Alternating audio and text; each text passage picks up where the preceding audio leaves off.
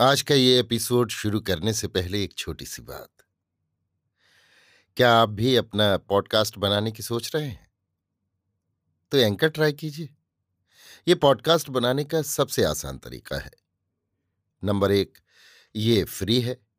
Number दो, इसमें कई सारे ऐसे टूल्स हैं जो आपको अपने फ़ोन और कंप्यूटर पर रिकॉर्ड और एडिट करने की फैसिलिटी देते हैं। नंबर तीन आप अपने पॉडकास्ट को डिस्ट्रीब्यूट भी कर सकते हैं, जिससे इसे स्पॉटिफाई और दूसरे प्लेटफॉर्म पर सुना जा सके।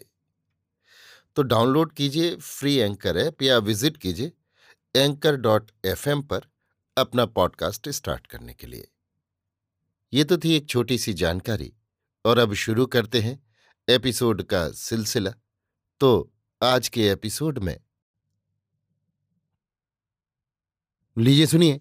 आचार्य चतुर्सेन शास्त्री के लिखे उपन्यास, वयम रक्षा माह का इकतालीसवां भाग, गंधर्वपुरी से प्रस्थान, मेरी यानी समीर गोस्वामी की आवाज़ में।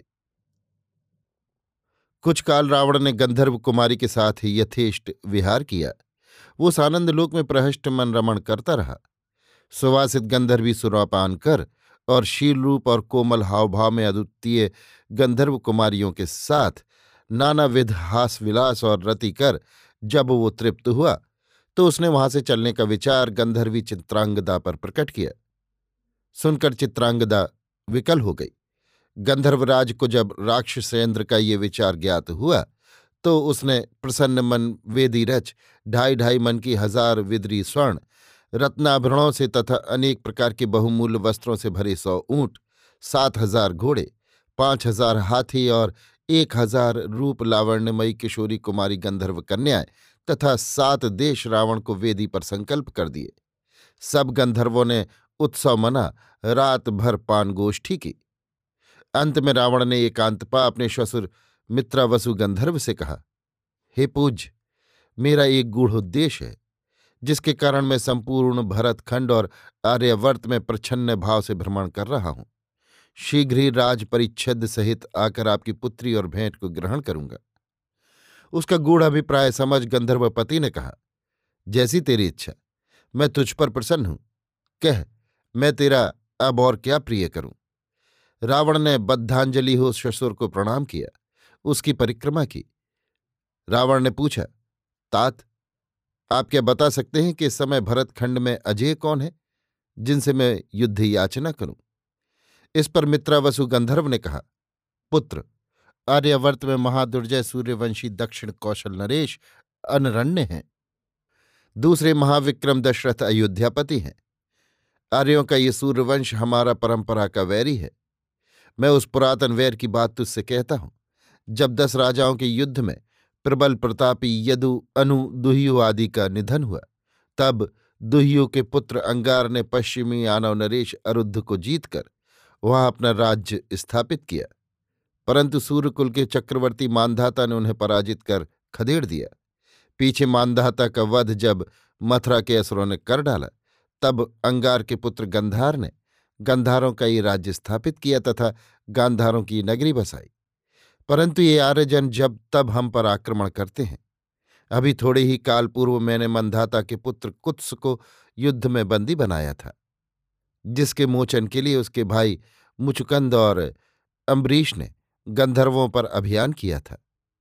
अब कुत्स तो लज्जा के मारे राज्य छोड़ नर्मदा तट पर चले गए हैं और मुचुकंद ने महेशमती बसाई है, जो है है महेशमंत ने जय कर अपनी राजधानी बनाया है।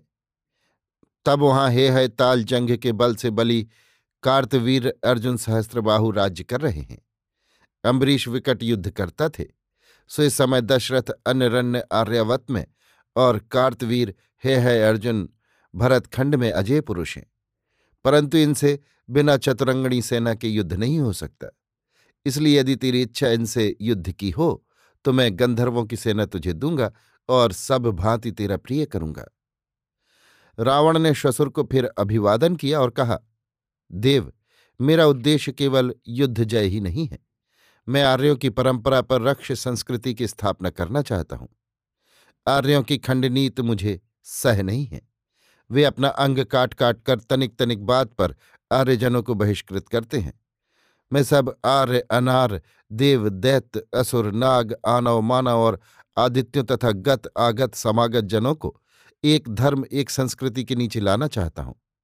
इसके लिए मुझे सर्वप्रथम आर्यों को और देवों के दिक्पालों को जय करना होगा। मैं शीघ्र ही अपनी चतुरंगणी सेना लेकर आऊँगा। तभी मैं आपकी सहायता से भी लाभ उठाऊँगा। गंधर्वपति ने प्रसन्न होकर कहा स्वास्थ्य ऐसा ही कर पुत्र। कामना करता हूँ तेरा सदुद्देश्य सफल हो। किंतु अब तू यहाँ से किशकिंधापुरी जा। वहाँ के वानरों का राजा बाली बड़ा दुर्मद और बली है। उसे अपना मित्र बना। वो किशकिंधा का राज्य दुर्गम है और तेरे मार्ग में है। उसकी मित्रता से तुझे लाभ होगा। तू यहाँ से पश्चिम दक्षिण दिशा में जा। सारा मार्ग पुष्पलताओं से भरा हुआ मनोरम है। वो तुझे सुखद और सुगम होगा।